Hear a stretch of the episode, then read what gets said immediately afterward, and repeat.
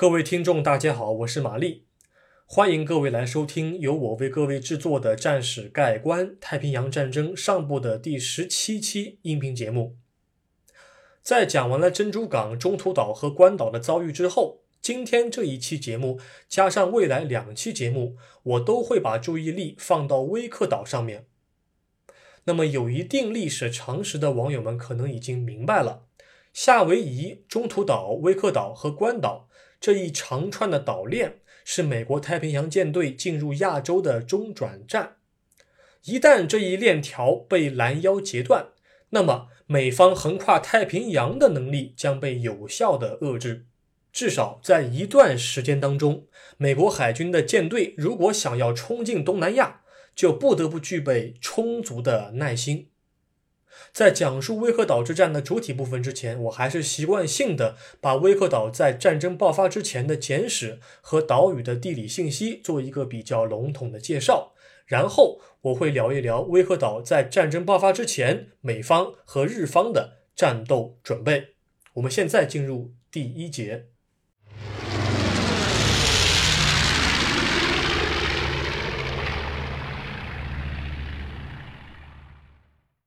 第一节赔本赚吆喝，威克岛的地理特征和战前简史。可能大家会觉得很奇怪哈，为什么威克岛和赔本赚吆喝有关呢？好像没有人提到在当今社会当中，威克岛的商业价值究竟有多少啊？这里所谓的赔本赚吆喝，指的是人们是因为较多的沉船事故才认识到威克岛的存在的。不过，在讲述历史之前，我们还是先看一看它的地理特征。威克岛 （Wake Island），它位于北纬十九度十七分，东经一百六十六度三十七分，是由三个小岛和一个泻湖组成的岛屿。它的形状呢，就好比是一个我们中学课本当中经常提及的 U 型磁铁，磁铁的开口方向是朝向西北方。而三个小岛组成了磁铁的 U 型环绕圈，位于北方的皮尔小岛是磁铁的一端，位于西方的威尔克斯小岛是磁铁的另一端，而组成这个 U 型磁铁的主干部分的就是威克小岛。那么，关于上述小岛的名称来源，我会在这一节的后半部分做深入的讨论。威克岛的面积虽然并不大。但是它的地理位置却非常重要。那么一般的历史学家都会把岛屿的具体数据哈堆得老高，以显示自己的知识有多么渊博啊，自己的信息专有权是多么的稳固。但是这种抽象的艰深的方式，通常会把大众绕得云里雾里、团团转，倒不如给出一个具体的形象更有说服力一些。假设一下，我们现在手头有一根绳子和一幅准确的世界地图。如果咱们把绳子的一端左端系在关岛，而绳子的另一端右端系在夏威夷，那么威克岛的位置大致就位于两者连线的左边三分之一处，而中途岛的位置和另一个小岛约翰逊岛 （Johnston Island）。它们的位置就大致位于这个绳子的左边三分之二处的北侧和南侧。那么这样一来，我想大家就会明白威克岛的战略意义到底有多重要了啊！如果美国海军要进入东南亚，阻止日方的扩张，那么中途岛和约翰逊岛啊，美国海军可以两者选其一作为一个中转站。但是关岛和威克岛是美国海军舰艇的必经之地。因此，美方和日方在太平洋战争爆发之前就盯准了这个地点。和中途岛不同，威克岛的气候较为干旱，因为它属于热带，所以每年的平均气温都在二十五度以上。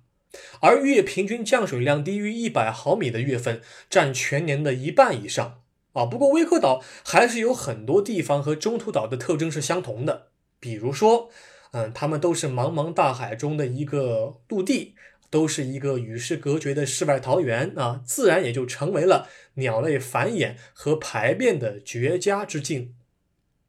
威克岛的植被和中途岛一样，都比较低矮，都是灌木，但比中途岛能够提供更多的椰子啊。当然，这在二十世纪四十年代是这样的情况，但是在二十世纪之前，威克岛和中途岛一样，都是贫瘠之地。相同的地方还有很多，我就不一一罗列了。总之，你要说威克岛是一个鸟不拉屎的地方。这么来说，还确实不符合事实，因为在这个岛上面，鸟还是拉屎的。但是威克岛要进入全世界人们的目光当中，那估计也得等到十九世纪末期了。啊，现在我开始跟各位来聊一聊威克岛它的战前简史到底是什么样的情况。威克岛最早被人类发现是在一五六八年，当年十月二日，一位西班牙航海家叫内拉。他率领的船队正好遇见了威克岛。那么，这个船队原先是从秘鲁出发，准备进入南太平洋淘金的。那么，这个船队在所罗门群岛逛了一圈之后，一无所获，歪打正着的就进入了威克岛的海域。由于很多的船员都患了坏血病，缺乏维他命 C，于是他们就想在岛上寻找食物，特别是水果。他们兜了一圈之后，发现啊。威克岛上面除了海鸟、沙子和灌木之外，没有任何可以食用的椰子，更别提其他水果了。因此，他们便抱着失望的心情离开了威克岛。那么，这是人类第一次发现这个岛。那么，两百年之后，一七九六年，英国的一艘商船“威廉·亨利亲王号 ”（Prince William Henry） 来到了威克岛。该船的总指挥塞缪尔·威克便将该岛命名为威克岛。而另一位同年到达的商船的船长查尔斯·威廉·巴克利，他并不知道威克船长率先早到了一步，于是他就自说自话的把这个岛命名为翡翠鸟岛 （Halcyon Island）。那么这个 Halcyon，翡翠鸟，它这个名字也属于他指挥的这艘商船。当威克岛叫什么名字还没有被人们所最终确定的时候，美国人似乎便抢先了一步。一八四一年十二月二十日，美国海军的一艘单桅帆船“文森斯号”放了几艘小艇下海，这些小艇上的人员便奉命要前往威克岛做实地考察。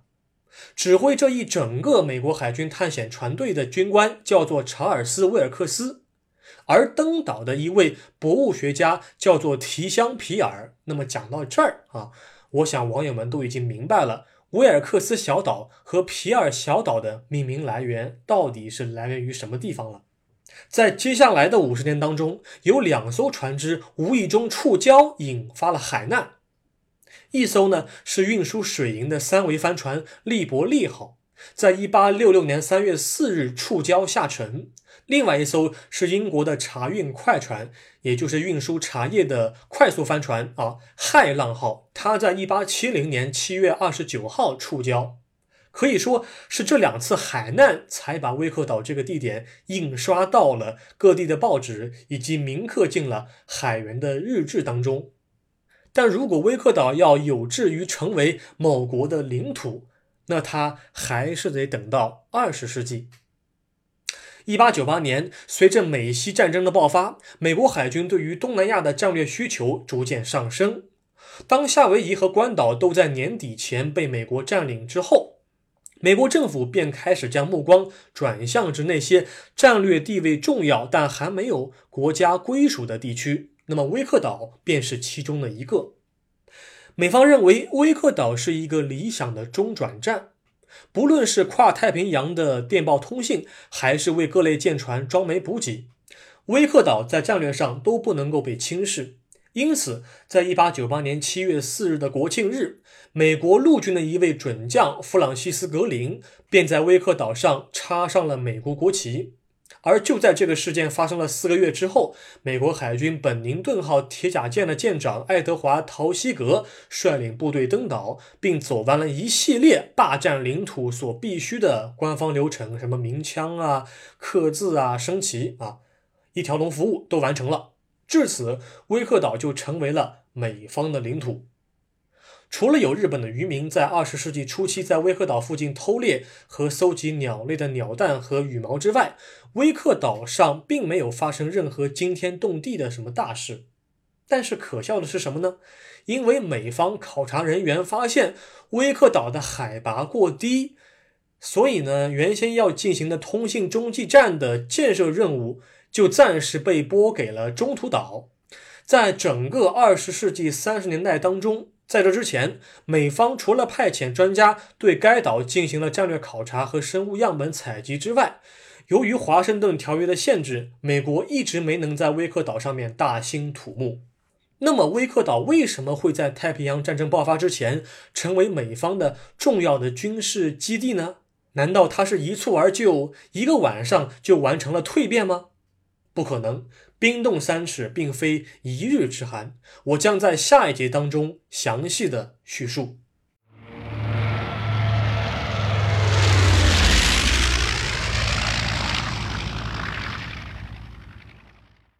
第二节战前准备。美国开启基建狂魔模式，日方开启错误预估模式。美国政府是抓住了什么样的契机，开始在威克岛上建设基础设施的呢？如果我们单纯的就认为是罗斯福在太平洋战争爆发之前察觉到了日方的意图，从而开始了设施建设，这未免有妖魔化美国基建能力的嫌疑。嗯，虽然我国在当今社会被誉为基建狂魔，但是那个时期的美国，只要国会同意，那么很客观的来讲，美国工人和基层士兵的基建能力也还是值得肯定的。这个契机呢，始于一九三五年，也就是在上期节目当中所提到的泛美航空公司 （Pan American Airlines）。因为泛美航空公司要让跨太平洋的商业运输航线投入运营，因此为水上飞机提供补给和休整的地点就至关重要。此时此刻的美国政府就想到了威克岛。哎，既然华盛顿军控条约不允许美国在岛屿上新建军事设施，那么美国为什么不能以旅游开发或者商业运输为由？为进一步的军事准备做铺垫呢？因此，罗斯福就在一九三四年十二月二十九日签署了第六九三五号命令。命令当中规定，威克岛等其余岛屿均归属于美国海军部统一管辖。三个月之后，时任美国海军部长克劳德斯旺森在军方完成了对威克岛的考察之后，才给泛美航空公司展开基建项目开了绿灯。在短短两年的时间当中，泛美航空公司就在岛上修建了一个被称为“泛美城”的宾馆。宾馆当中不仅有热水供应，还具备齐全的服务人员。啊，许多查摩罗人从关岛的老家来到了威克岛上工作养家糊口，而泛美航空公司已经有三个航线的水上飞机已经在威克岛成功的中转了。为了确保给客人们提供新鲜的食材，美国呢又不得不种植水培植物来满足人们的饮食需要。因为威克岛的土壤就不适合大量种植蔬菜，他们没有中途岛那样从夏威夷运输土壤来改善当地种植环境的这么一个条件，因此美国人才会使用水培植物来塞紧人们的嘴巴。转眼之间，日子已经过到了一九四一年，美方此时已经真正了解了威克岛的战略意图，而日本也早已占领了大半个中国和法属印度支那。一九四一年二月十四日，罗斯福签署了第八六八二号命令，正式将威克岛并入了中太平洋的海军防区。而就在这一个月之前，美国海军领导下的军事设施建设工作便已经快速展开。首先到达威克岛的是大约一千两百人左右的美国工人。他们必须在泛美航空公司建造的酒店之外，尽快的建立大量房屋，以供工人和军队进驻于此。时任太平洋舰队总司令兼海军上将赫斯本·金梅尔认为，威克岛上的建筑周期可能会拖得太长，那么他就在1941年4月18日当天递交给当时的时任美国海军作战部长哈罗德·斯塔克。他在递交给这位作战部长的报告当中提到，威克岛上必须要进驻美国海军陆战队的人员，陆战队要协助工人进行军事设施的建设工作。那么斯塔克接到了请求之后呢，便下令将美国海军陆战队的第一防卫营 （First Defense Battalion） 这个营的部队部署到威克岛。八月十九日，路易斯·霍恩少校带领五名军官和一百七十三名士兵率先到达了威克岛。截止到战前，美国海军陆战队曾经经历过上千人的军队在岛上进行基建的这种呃时期，但是到太平洋战争爆发的时候啊。陆战队经过了数次的部署和人员的调换，啊，威克岛上的驻军数量已经提升到了五百人左右。岛上已建有六个反舰炮台，包含有五英寸和三英寸的火炮，三条战机跑道，两个军营和大量的点五零防空机枪阵地和点三零的反人员机枪阵地。除此之外，油库啊、战地医院啊、船坞啊、探照灯这些设备也是较为齐全的。威克岛和威尔克斯小岛之间被美方凿开了一条水道，以便船只的进出啊。那么这里跟各位来普及一下，是这样的，因为威克岛呢，它和中途岛不一样，中途岛是它是有深水区的，但是威克岛的泻湖呢就比较浅，所以说呢，要让这个舰船呢进入威克岛，进入它的船坞，你还得中间得修一个水道，专门供船只进入。其他的地方呢都比较浅，船只很容易搁浅。那么这也是为什么啊，之前有两艘的舰船在威克岛的其余地点搁浅，发生了海难的原因了。除了以上内容之外呢，更为关键的是什么呢？更为重要的是，美国海军陆战队的第二幺幺战斗机中队 （VMF 二幺幺中队），它的十二架 F 四 F 杠三野猫式战斗机啊，也进驻到了威克岛。嗯，虽然这十二架战机都没有在威克岛之战的时候升空作战，但是剩余战机所发挥的作用在战时是不容忽视的。截止到一九四一年十二月，威克岛上的最高长官为海军中校温菲尔德·康宁汉，海军陆战队的最高长官是由海军少校詹姆斯·德弗罗指挥，而海军陆战队的航空兵是由海军少校保罗·帕特南指挥。那么现在，我们不妨把视角转换到日本。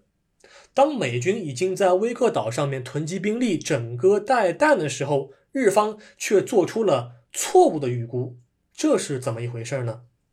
日方之所以要占领威克岛，我们就得谈到日方的战略计划到底是什么了。除了占领威克岛有阻挠美国太平洋舰队干涉菲律宾和西方国家在东南亚的殖民地之外，威克岛本身也遏制了日本进入南太平洋的野心。那么，听过之前几期的音频节目的观众肯定会发现，哈，在马里亚纳群岛当中，它的十五个岛屿当中，只有关岛是战前被美方占领的，其余十四个岛屿由北向南全部是日本的势力范围。而在马里亚纳群岛和位于它东南面的马绍尔群岛之间，威克岛呢就正好夹在了中间的位置。那么，为了这三个连线三角形当中的某个点在战时少惹事，日方就必须尽快拿下威克岛。因此，驻扎在马绍尔群岛和加洛林群岛的日本帝国海军第四舰队就将攻占威克岛的任务纳入了整体的作战规划。啊，第四舰队司令长官井上成美海军中将，早在1938年就已经萌生了夺占威克岛的计划。但是，一直等到三年之后的一九四一年十一月，联合舰队的参谋在经过讨论之后，最终的作战计划的细节才被最终裁定。但是出人意料之外，又在情理之中的是，联合舰队并没有将威克岛作为重要的打击目标。跟威克岛相关的内容，联合舰队用一句话就草草带过了。